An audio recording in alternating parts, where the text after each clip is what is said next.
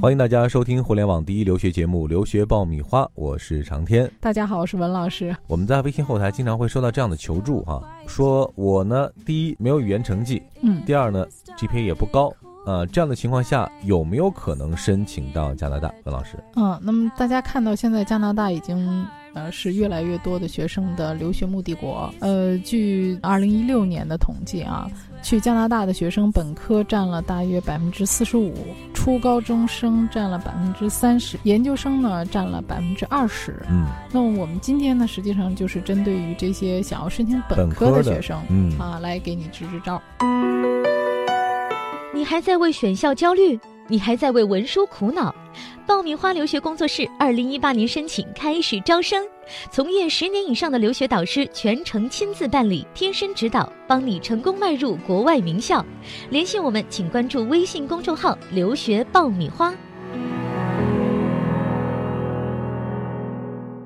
欢迎继续收听互联网第一留学节目《留学爆米花》，获取留学资讯、免费留学答疑、收听专属于你的留学公开课，大家都可以关注我们的微信订阅号“留学爆米花”。今天呢，我们请文老师来支支招哈，对于可能没有语言成绩，啊，可能 GPA 也不高。啊，可能两者都不具备的这些学生申请加拿大有什么样可行的途径呢？呃，那么加拿大的学校呢，虽然不多，但是我们看到，其实现在这几年有越来越多的双录取的这个学校，嗯，比如说滑铁卢、西门菲沙、约克、阿尔伯塔都有双录取。那么这一些高中的成绩还不错的，但是呢，可能高考这块比较失利，国内没有选到合适的学校，又没有足够的时间去参加托福和雅思考试这一类学生的话，那么你就可以考虑像我刚才说的这些。西安大略，那么比如说你现阶段可以申请语言加本科的双录取，嗯，后期可以再补上你的高考成绩。呃，像约克和阿尔伯塔呢，它对于语言会有一个最低的要求，通常是要考到最低五点五分以上啊，你会有机会他给你配读语言课程。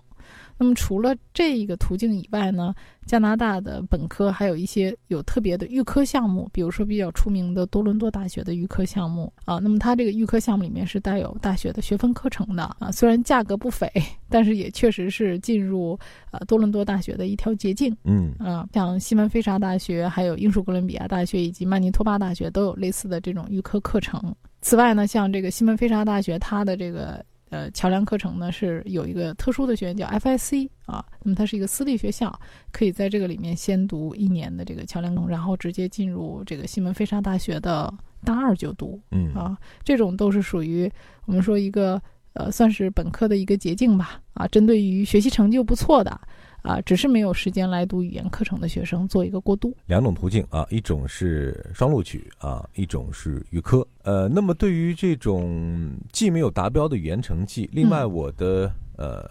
高中的 GPA 也不高，嗯，这样的学生还有别的办法吗？其实呢，你会发现加拿大的本科的淘汰率非常高。所以我们在选择这个加拿大大学的时候呢，真的是要仔细考虑，不是进去就完事大吉的。所以，如果你的高中成绩就不是很理想的话，那可能读一些顶尖的综合类的大学就不是很适合你，有可能你会中途面临着被辍学的情况。嗯，那么这一类的学生，我们会推荐他去读一些学院，啊，那么学院里面也有本科的课程。啊，还有一些和这些大学合作的，比如说卡莫森啊，或者范莎呀，它都有这种二加二的转学课程。你前两年在学院里面去学，呃，会小班授课，学的课程呢，跟这些大学里的课程都是一样的。当你大三的时候呢，达到了这个学校的要求，你可以大三这个阶段和大四转到相应的，比如说滑铁卢啊，还有这个呃西门菲沙大学呀。英属哥伦比亚大学呀，去读大三、大四，那么你毕业之后呢，仍然可以拿到跟本校一样的毕业证和学位证。那这样呢，就是说能够有效的避免你大一、大二被淘汰的这种可能性。嗯，这里是互联网第一留学咨询分享节目《留学爆米花》，欢迎继续收听哦。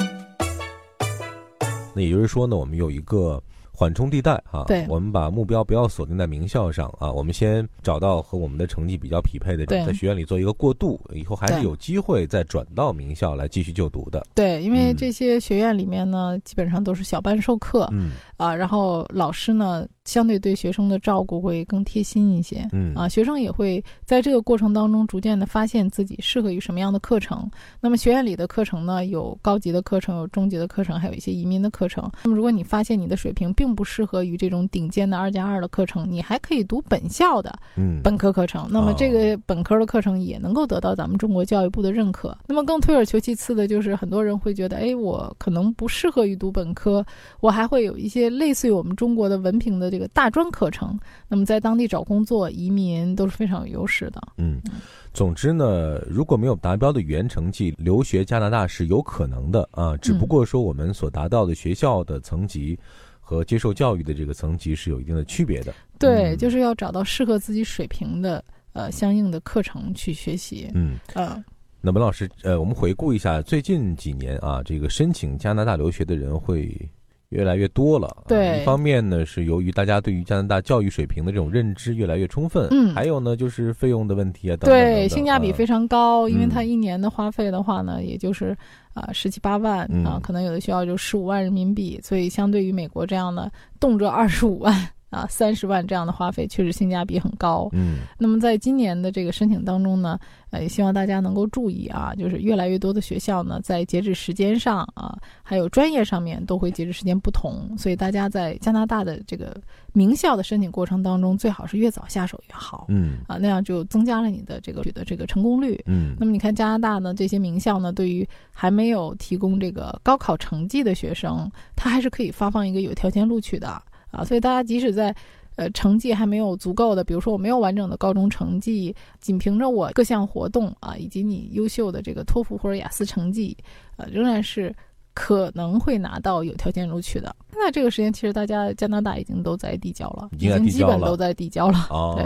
而且你会看到，现在加拿大越来越多的学校重视中国的高考成绩。嗯啊，这个跟美国就不一样，美国基本上很少很少有学校要中国的高考。加拿大却是在逐年的越来越多的学校，比如说麦克马斯特、西门菲沙，原来对中国的高考成绩都没有提出过要求，嗯但是在二零一七年呢，都对于高考成绩提出了要求。呃，那么就大家再一次打破了说成绩不好只能出国留学，所以你现在看去加拿大，你的成绩不好也很难进名校。竞争也是越来越激烈的。嗯，对，那很承认高考的这个水平。嗯啊，呃，还有一点趋势，大家能看越来越多的学校呢，增加了视频面试的这个过程嗯啊。那么，比如说像多伦多大学 UBC，它申请的人会比较多。那么它现在呢，在网申的这个过程当中呢，它就增加了一个视频面试。那么这个是在有效的时间之内呢，啊，录制视频回答这个招生官提出的一些问题啊，这些问题都是随机的，而且在你的申请过程当中呢，呃你就要马上答完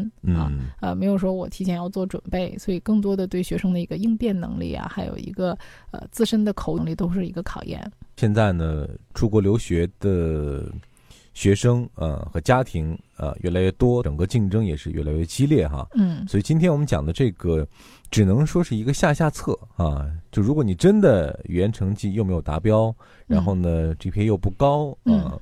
还有这么一个可操作的办法。嗯但是呢，你缺的这个方面，你始终还是要想办法去弥补的。嗯，对对，因为很多人其实在国内可能短时间之内也很难过语言关。嗯啊，那么到国外的话呢，在高中这个阶段出去的话，语言关还是比较容易过的，呃，因为基础还是都不错的嘛。嗯其实我们有做过统计，就高中生出去读本科，本科生出去读研究生，其实他们在国外读语言的时间基本上是一样的，嗯，甚至很多高中生他的学习能力以及不比一些本科生还好。嗯，所以在这个阶段呢，机会是有的啊，嗯。但是呢，呃，还是要做一定的准备。另外就是在时间方面要嗯充分的做好安排啊，尽早入手。嗯，那希望呢，接下来准备申请学生啊，可以按照文老师刚刚提供的一些思路和线索啊，做留学申请的工作。对，也希望大家在微信上呢跟我们多多探讨你的留学问题。今天这期节目我们就聊到这儿，这里是互联网第一留学节目《留学爆米花》，获取留学资讯，免费留学答疑，收听专属于你的留学公开课，大家都可以关注我们的微信订阅号“留学爆米花”。